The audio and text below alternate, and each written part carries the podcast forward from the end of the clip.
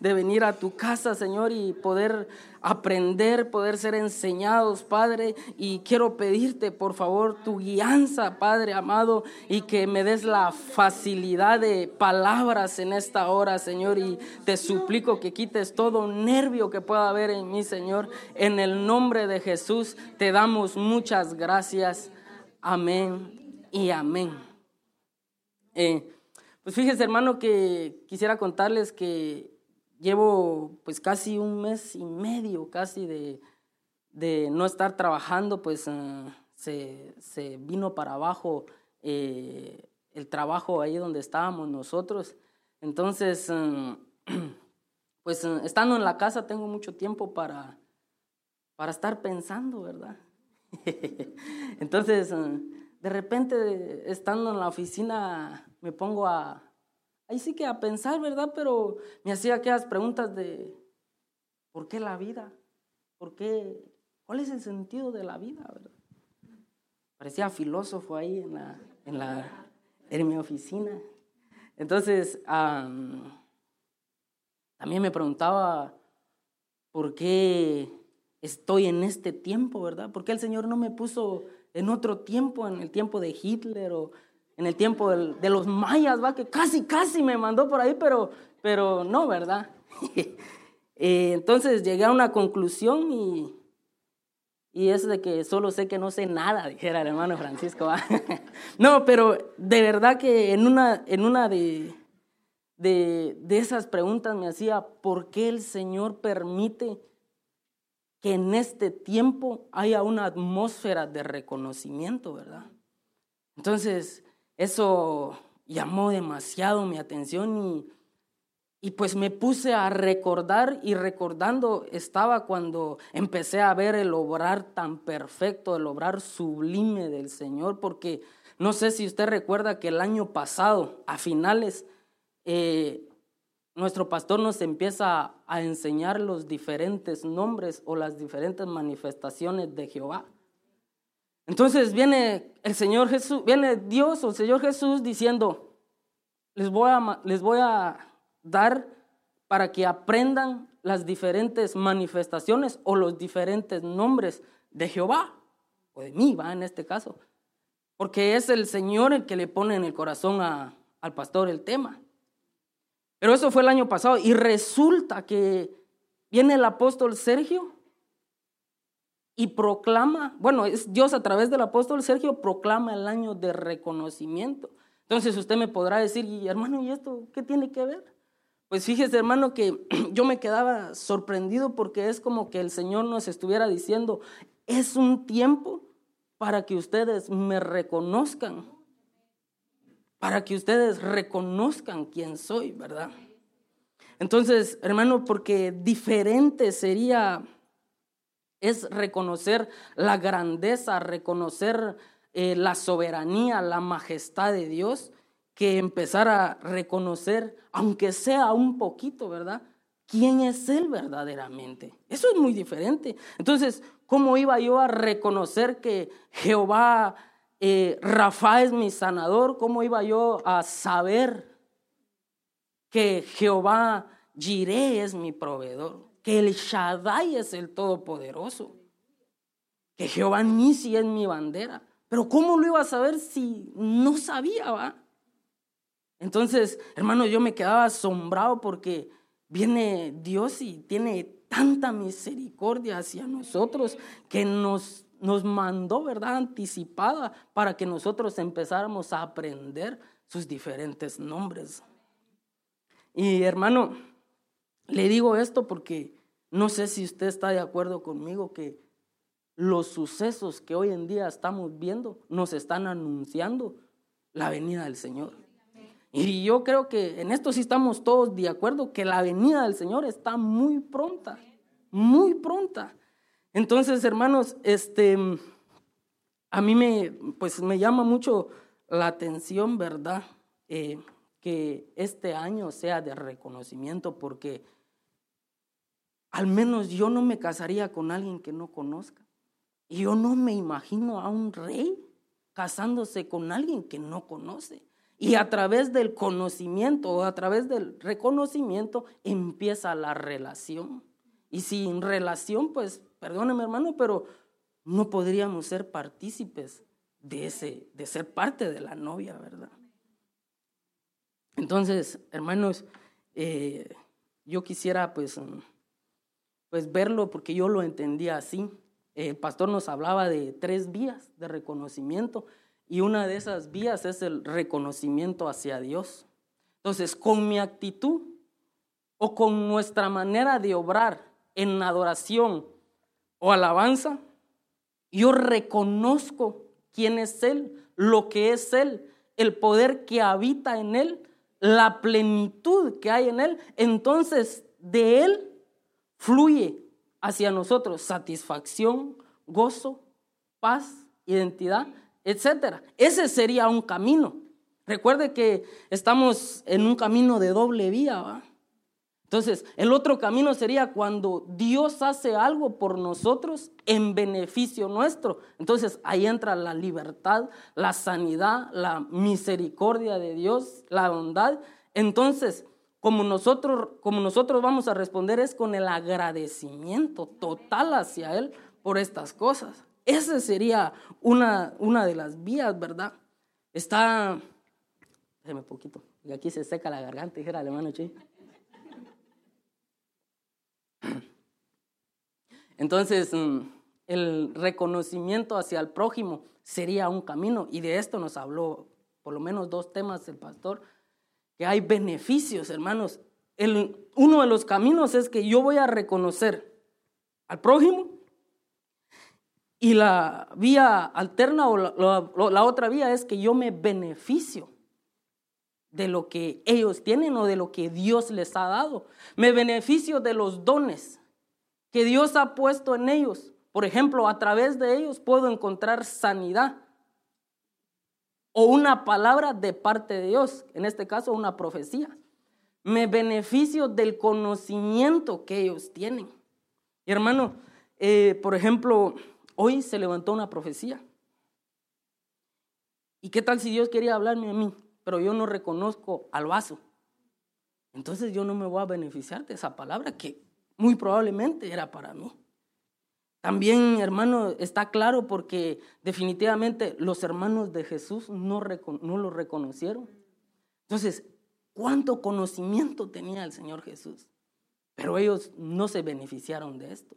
Incluso la Biblia dice que ellos, mm, ahí en donde él, donde él era, no, no hizo mayor cosa que poner las manos sobre algunos enfermos.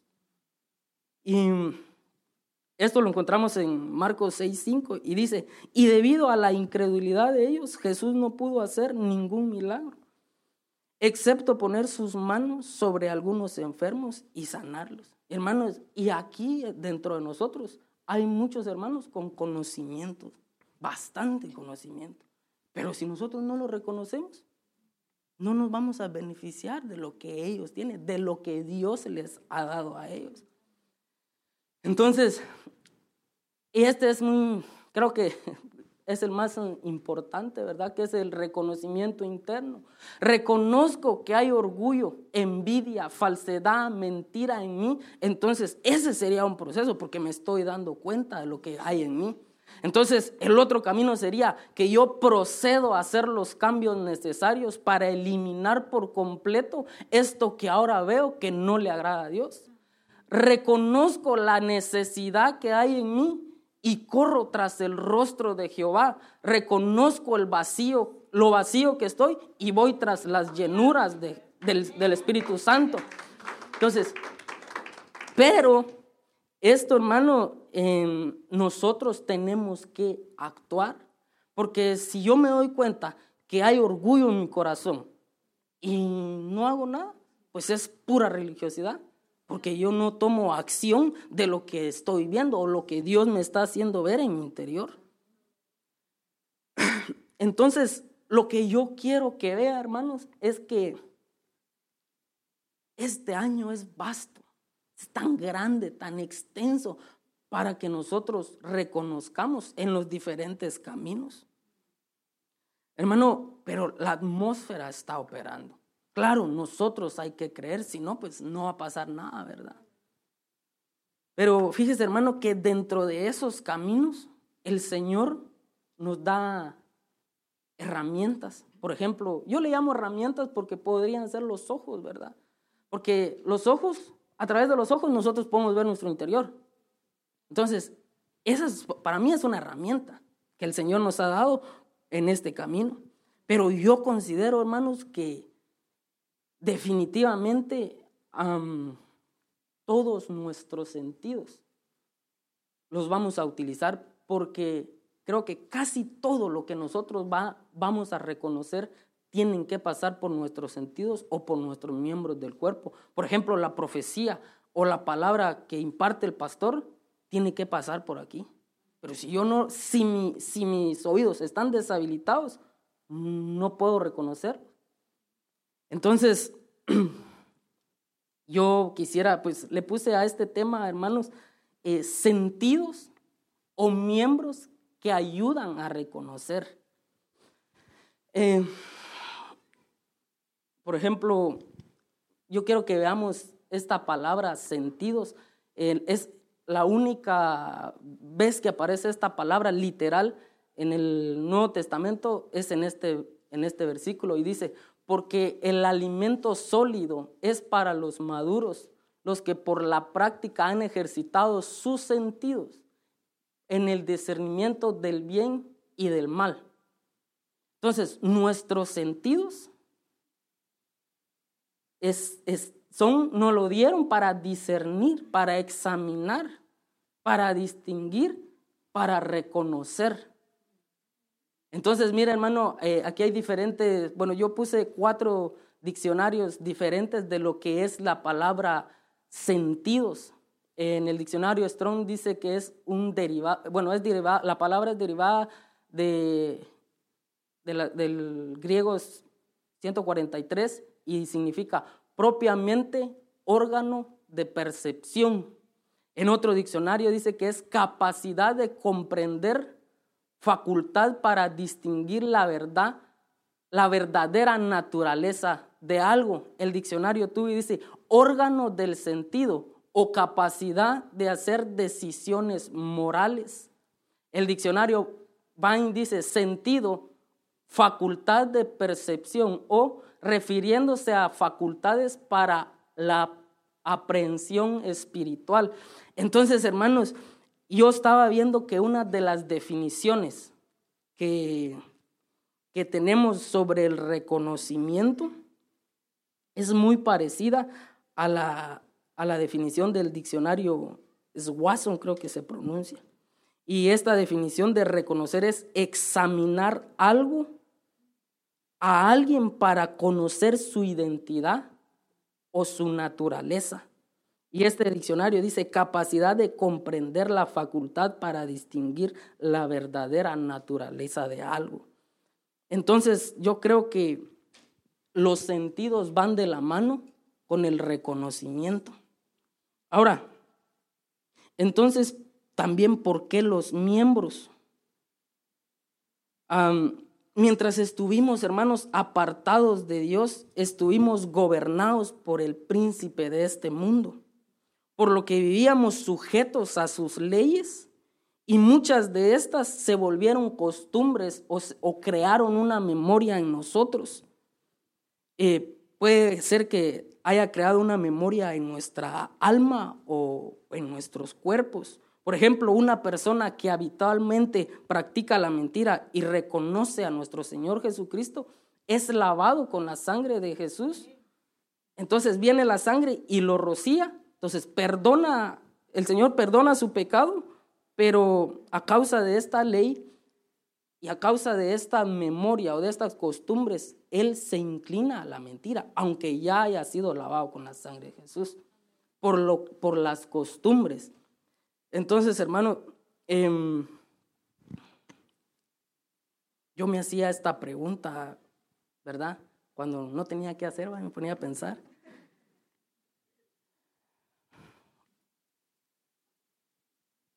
¿No será que la falta de reconocimiento, hermano, porque Llevamos dos meses de reconocimiento. Entonces, una de las preguntas sería, ¿cuánto nosotros ya reconocimos en este tiempo? No, hermano, yo no he reconocido nada. Entonces, ¿no será que nuestros miembros o nuestros sentidos puedan estar deshabilitados? Mire,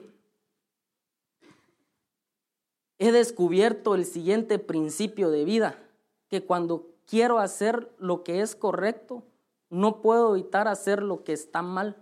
Amo la ley de Dios con todo mi corazón, pero hay otro poder dentro de mí. La versión Reina Valera dice, pero veo otra ley en mis miembros que está en guerra con mi mente. Ese poder me esclaviza al pecado que todavía está dentro de mí.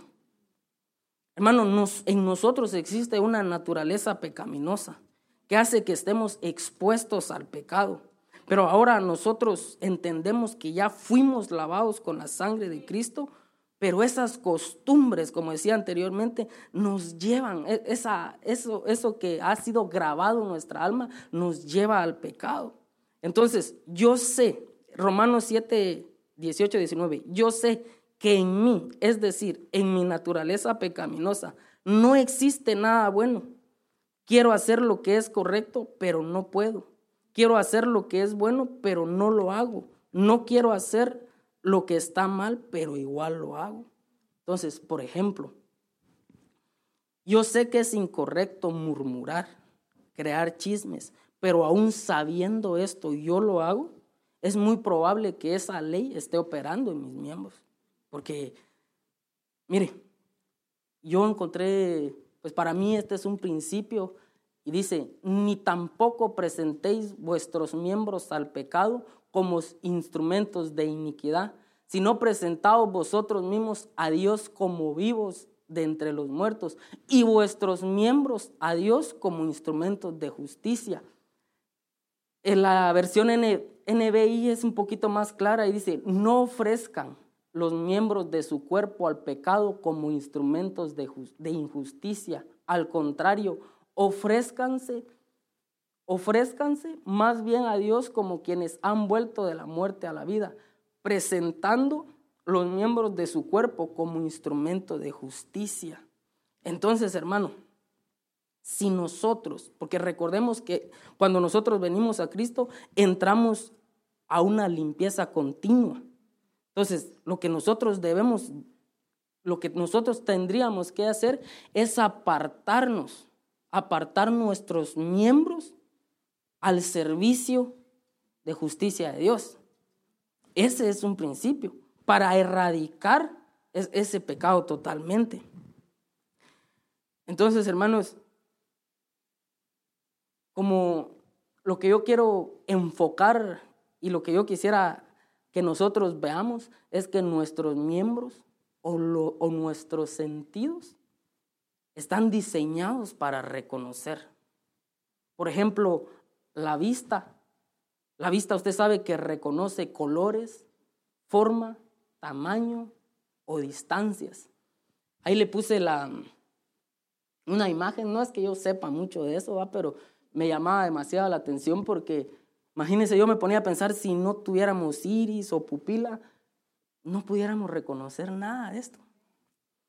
Entonces, mire, aquí podemos, en, en el pródigo, nosotros podemos ver un reconocimiento del Padre hacia el Hijo, porque mm, usted recuerda que Él salió de su casa, pero cuando Él sale, si lo habláramos en este tiempo, Él se fue bien vestido.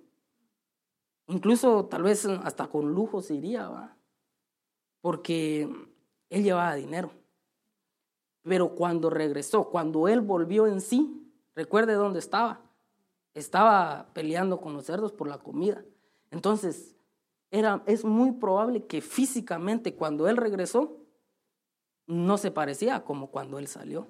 Pero mire, dice, entonces regresó a la casa de su padre y cuando todavía estaba lejos, su padre lo vio llegar, lleno de amor y de compasión. Corrió hacia su hijo, lo abrazó y lo besó. Entonces, hermanos, físicamente, él iba diferente. Yo me imagino que él iba tal vez todo sucio, con ropa que jamás el padre lo había visto. Tal vez si él de su casa salió chonchito, iba todo desnutrido. Pero dice que desde lejos, desde lejos, su padre lo vio llegar.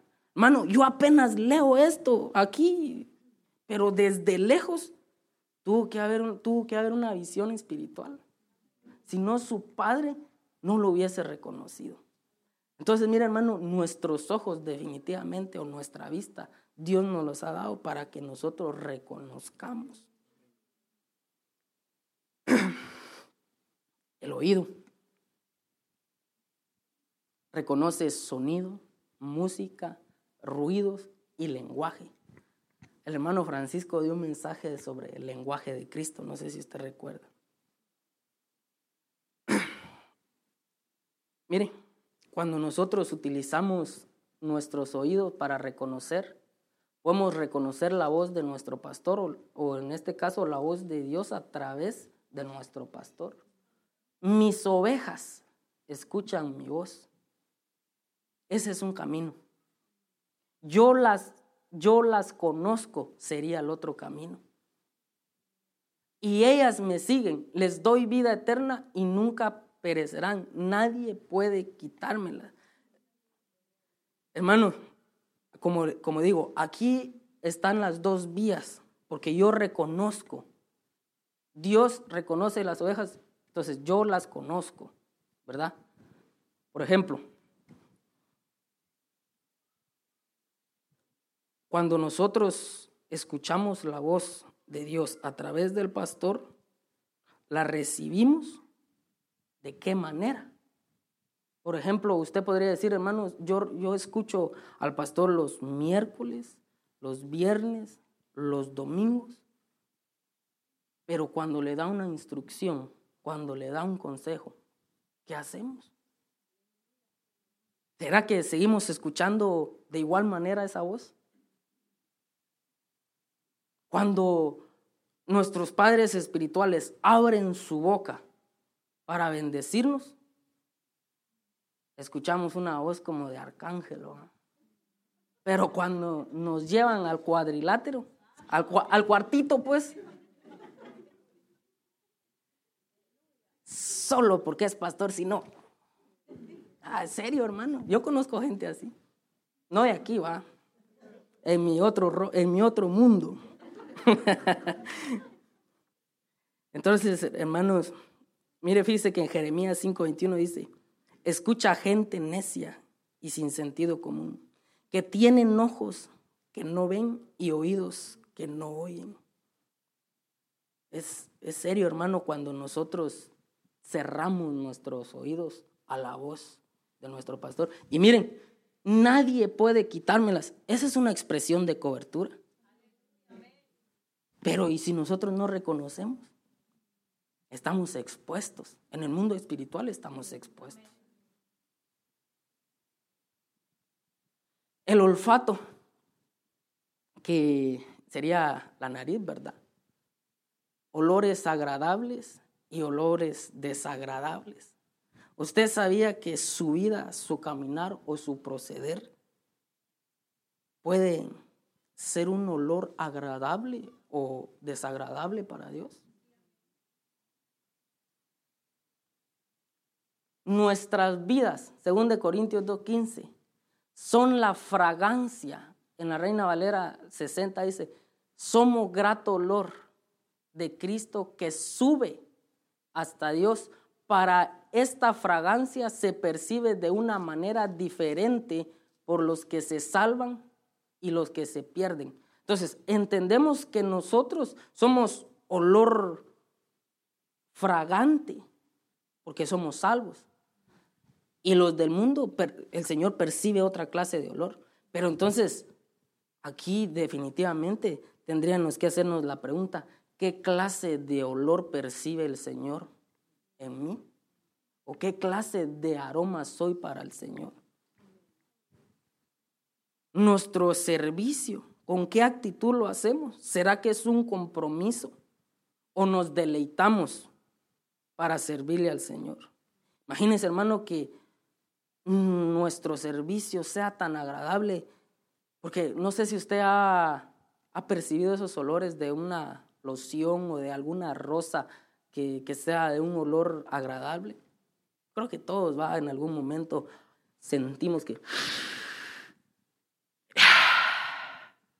Imagínese que el Señor hiciera eso con nosotros, con nuestro olor.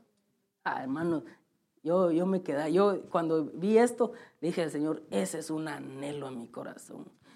Que tú me veas y que mi caminar, mi proceder sea ese olor. Para ti, Señor amado. Pero no que... Ah. Sus ofrendas, nuestros hermanos nos han enseñado eh, bastante de las ofrendas que pueden ser un olor agradable o aceptable. Dice Filipenses 4:18, por el momento tengo todo lo que necesito y aún más. Estoy bien abastecido con las ofrendas que ustedes me enviaron por medio de Prafudito son un sacrificio de olor fragante, aceptable y agradable para Dios. Ahí está claro, hermano, que definitivamente también nuestras ofrendas pueden ser olor agradable para Dios. Y, yo quisiera que notemos esa, esa palabra porque dice que nosotros somos como grato olor. Y esa frase o esa palabra es el griego 2175 y dice en el diccionario, eh, Strong aparece como grato olor o buena aroma.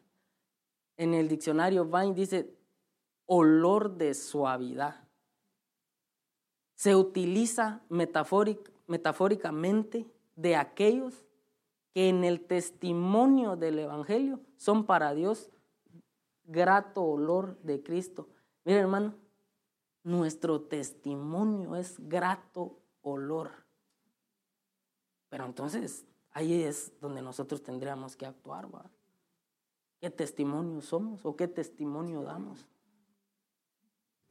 Otra, otra de las definiciones que llaman mucho mi atención es un olor dulce que habla del olor de los sacrificios y obligaciones, conforme a la antigua noción de que Dios huele y se complace con el olor de los sacrificios de las ofrendas, de cuando nosotros nos acercamos a Él, de qué manera nosotros nos acercamos, con qué actitud nosotros nos acercamos, hermano.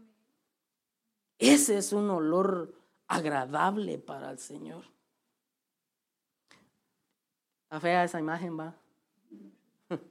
Pero esa es la lengua. Si la notan, eh, la lengua, este, hermanos, reconoce lo salado, lo dulce, lo amargo, lo picante y lo ácido. Le voy a quitar visita feita. Además se cree usted superior a nuestro antepasado Jacob. ¿Quién está hablando ahí? ¿Se acuerdan? No? Eh, hermanos, aquí está hablando una mujer que llega a pedirle agua al Señor Jesús. Y era una samaritana. Entonces, em, dice que esta mujer eh, llega ahí donde está hermano eh, Jesús, pero Jesús le dice, Jesús le pide agua, pero ella se quedó extrañada, ¿verdad? Pero entonces él le dice, si supieras quién soy yo, si supieras con quién estás hablando, dice, si supieras que Dios tiene un regalo para ti, eh, tú me pedirías agua a mí y yo te daría. Pero mire qué dice. Además, ¿se cree usted superior a nuestro antepasado Jacob, quien nos dio este pozo? ¿Cómo puede usted ofrecer mejor agua que la que disfrutaron él, sus hijos y sus animales? Jesús contestó. Cualquiera que beba de esta agua pronto volverá a tener sed. Pero todos los que beban del agua que yo doy, no tendrán sed jamás. Esa agua se convierte en un manantial que brota con frescura dentro de ellos y les da vida eterna. ¿Ustedes notaron la profecía de hoy? Que bebamos aguas que provienen del Señor, aguas limpias. Recordemos que esto nos está hablando espiritualmente. Dice, el agua a la que se refería Cristo era la revelación de su gracia en su palabra, su espíritu, su enseñanza. Es una fuente que satisface toda alma. Lo representa como el manantial de agua viviente que vivifica al sediento. Hermano, tenemos el privilegio de contar con un Salvador viviente y permanente él es la fuente del poder espiritual implantada dentro de nosotros y su influencia fluirá en palabras y acciones que definitivamente vivifican a todos los que están dentro de nuestra esfera, a todos los que están dentro de, nuestro alcance, ¿verdad? Entonces, hermanos, las aguas que vienen de Jesús dan paz, pureza, santidad, aquel gozo que no causa ningún dolor, ¿verdad? Pero como digo, esto es espiritual. No sé si usted recuerda, no, no recuerdo en qué tiempo, pero sí hace un tiempo hicimos un acto profético aquí, donde el pastor nos decía que teníamos que beber de las aguas. ¿De acuerdo? Pero, ¿qué sintió? ¿O solo fue un acto vacío? estaría habilitada eh, nuestro sentido del gusto para percibir ese sabor, esa, esa agua que viene del Señor. Porque si no, hermano, nomás estamos actuando como religiosos. Pero si nosotros venimos y bebemos de las aguas del Señor, hermano, nosotros va a ser diferente nuestro caminar, nuestro proceder. Y esa profecía que nuestra hermana daba ahora me terminó de confirmar, ¿verdad? Porque, hermano, ¿cómo viene Dios y su obrar perfecto va a sobrar sublime? Señor es extraordinario, hermano.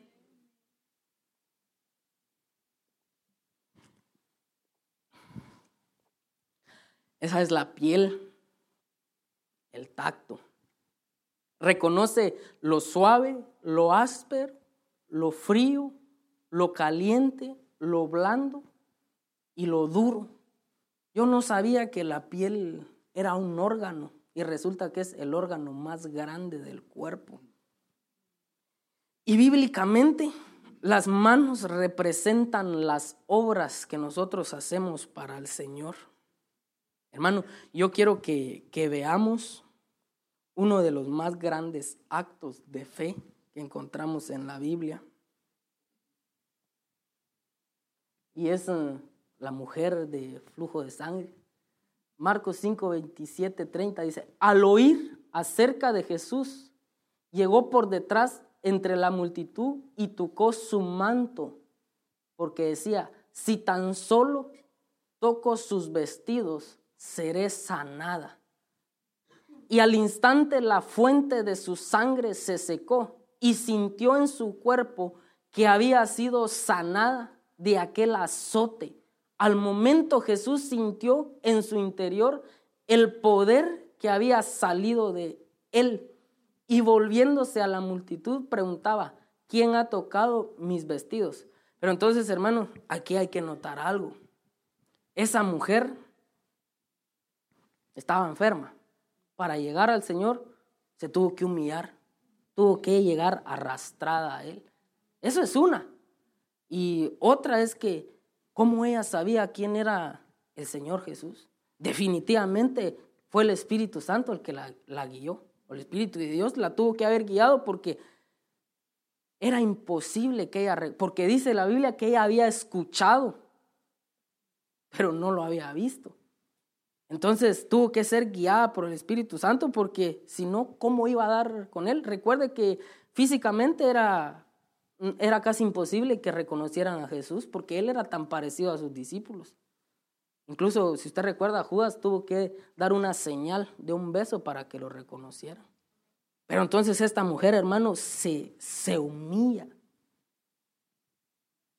y toca, utiliza sus manos para poder reconocer. Entonces ahí viene y reconoce el poder de Dios y dice que al instante salió virtud, salió poder sanador. Y entonces, hermano, dice que ahí se secó la fuente, porque es una fuente, dice que es una fuente lo que salía de ella y quedó sana. Pero, hermanos, entonces podemos ver que nuestros sentidos, nuestros miembros del cuerpo, están diseñados para reconocer en diferentes, en los diferentes caminos que Dios nos ha dado de reconocimiento. Pero entonces tendríamos que eh, tenerlos habilitados. Porque a causa del pecado, hermano, nosotros podemos llevar a nuestros miembros a una muerte espiritual. Y como dijo, como dijo hermano Sergio la otra vez que predicó, cuando no le toca al pastor, sabemos que vamos, nos vamos a ir luego.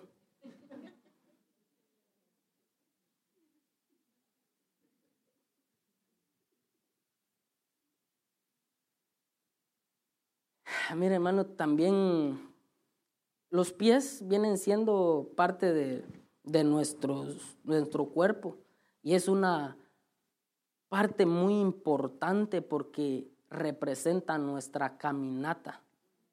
Los pies representan hacia dónde nosotros nos dirigimos.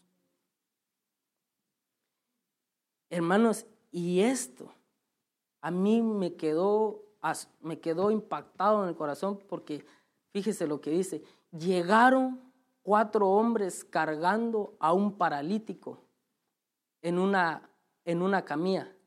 Como no podía llevarlo hasta Jesús debido a la multitud, abrieron un agujero en el techo, encima de donde estaba Jesús. Luego bajaron al hombre en la camilla justo delante de Jesús. Al ver la fe de ellos, Jesús les dijo, le dijo al paralítico, Hijo mío, tus pecados son perdonados. Si usted nota, no le dijo, levántate, como a veces decía, levántate, has quedado sanado y vete. No, le dice, tus pecados son perdonados. Entonces ahí, hermano, eh, nos está diciendo que el pecado, porque este paralítico a causa del pecado había llegado a, ese, a esa condición.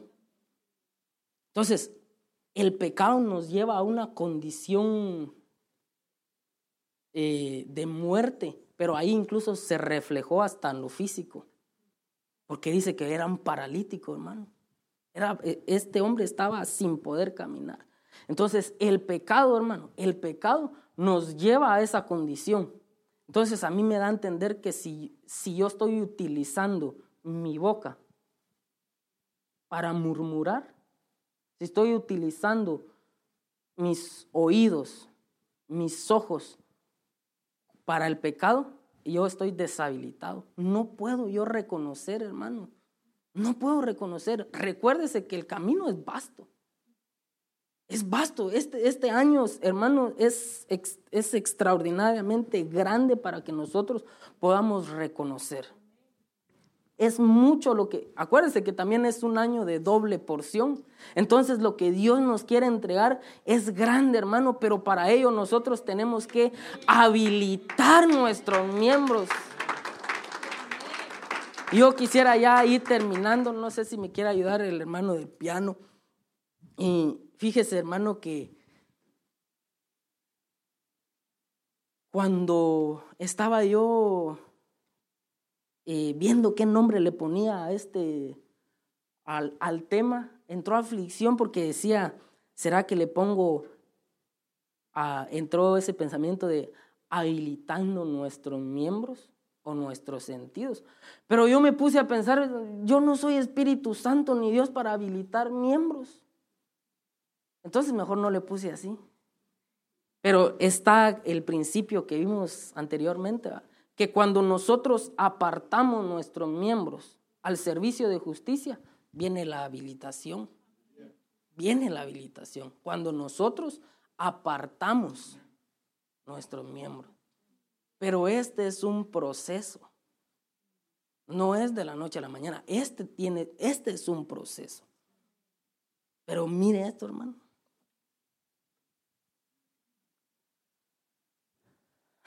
Al oír que era Jesús, este es Bartimeo, creo que todos conocemos la historia de Bartimeo, comenzó a gritar, Jesús, hijo de David. Este hombre empezó a clamar, ten misericordia de mí. Y dice que muchos lo reprendieron para que se callara, pero él clamaba más y más. Este hombre clamó, hermano, Hijo de David, ten misericordia de mí. Entonces Jesús deteniéndose, mandó a llamarlo y llamaron al ciego diciéndole, ten confianza, levántate, te llama. Jesús le dijo, vete, tu fe te ha salvado. Al instante recobró la vista.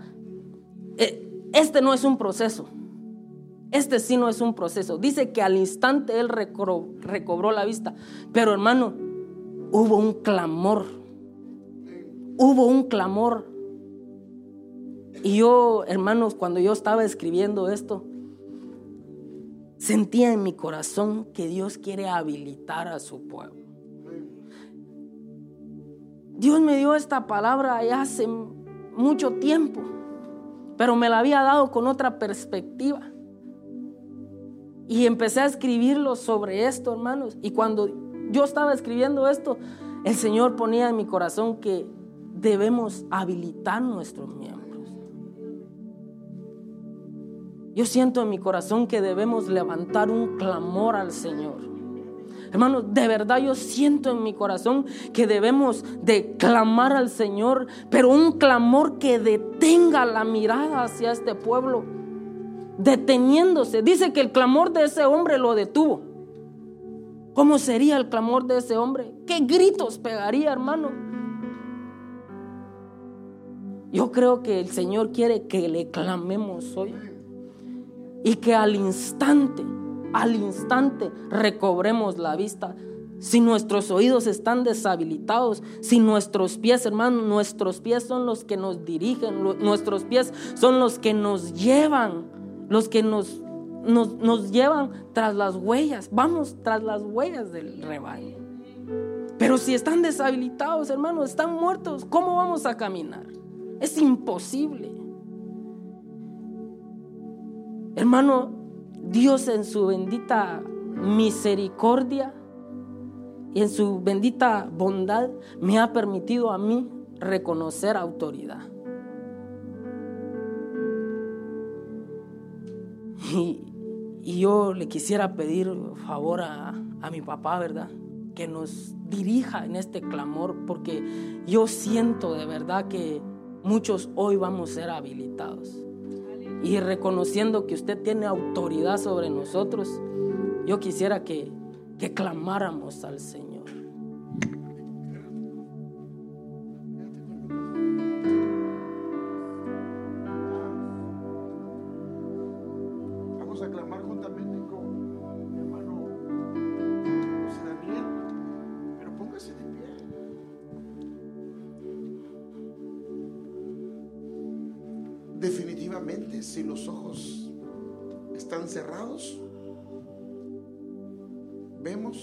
Pero no vemos como Dios ve. Si nuestros oídos están cerrados, oímos, pero no oímos como Dios quiere que oigamos. Y si nuestro corazón está endurecido,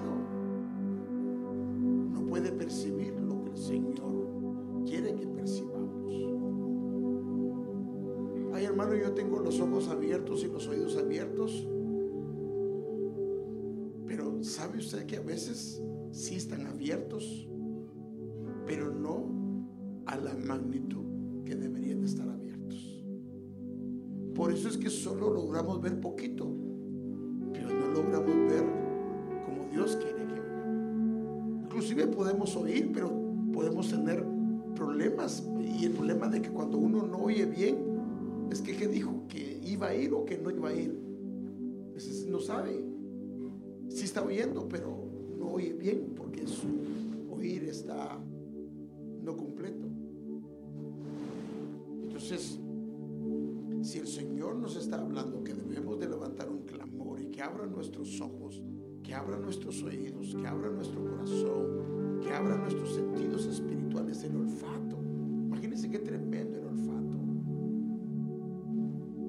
Bueno, ¿por qué es que permanecemos en pecados? Porque no sentimos el olor del pecado que aborrece el Señor. Pero si logramos percibir eso, no queremos estar ahí no queremos permanecer ahí. Queremos estar en el lugar donde Dios quiere que esté. Pero también que seamos un olor grato al Señor. Entonces yo quisiera pedirle que levantemos nuestro clamor y le digamos, Señor, ¿qué canto van a cantar? ¿Ah? Eh, sí, tal vez este, pero Él abre mis ojos y vamos a levantar un clamor al Señor. Y si alguien quiere pasar al frente y quiere decirle, Señor, yo, mis ojos han estado cerrados, mis oídos han estado cerrados, mi corazón ha estado endurecido. Señor, mi olfato no está bien. Puedes pasar. No tengas temor, puedes pasar. Y que el Señor nos pueda habilitar hoy de una manera sobrenatural. Porque cuando Dios manda su palabra, la manda para habilitar.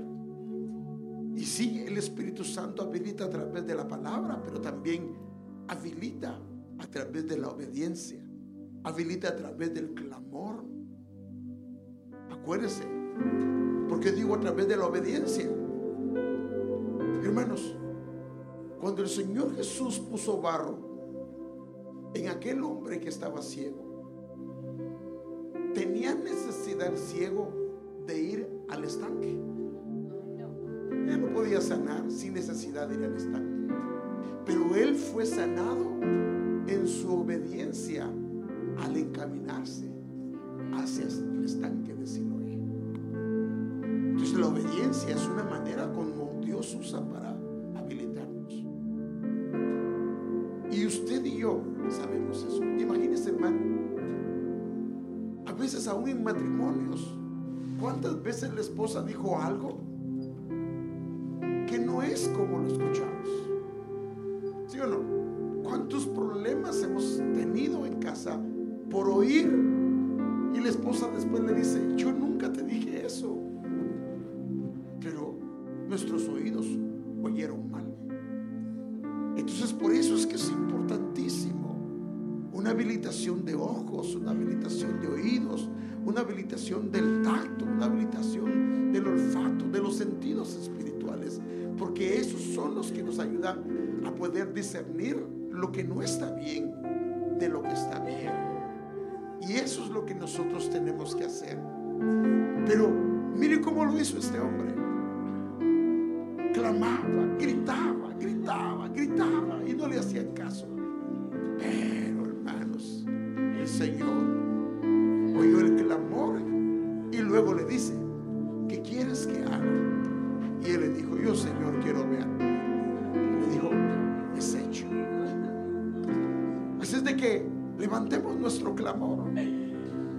Amado Padre, estamos delante de tu presencia. Señor, abre nuestros ojos.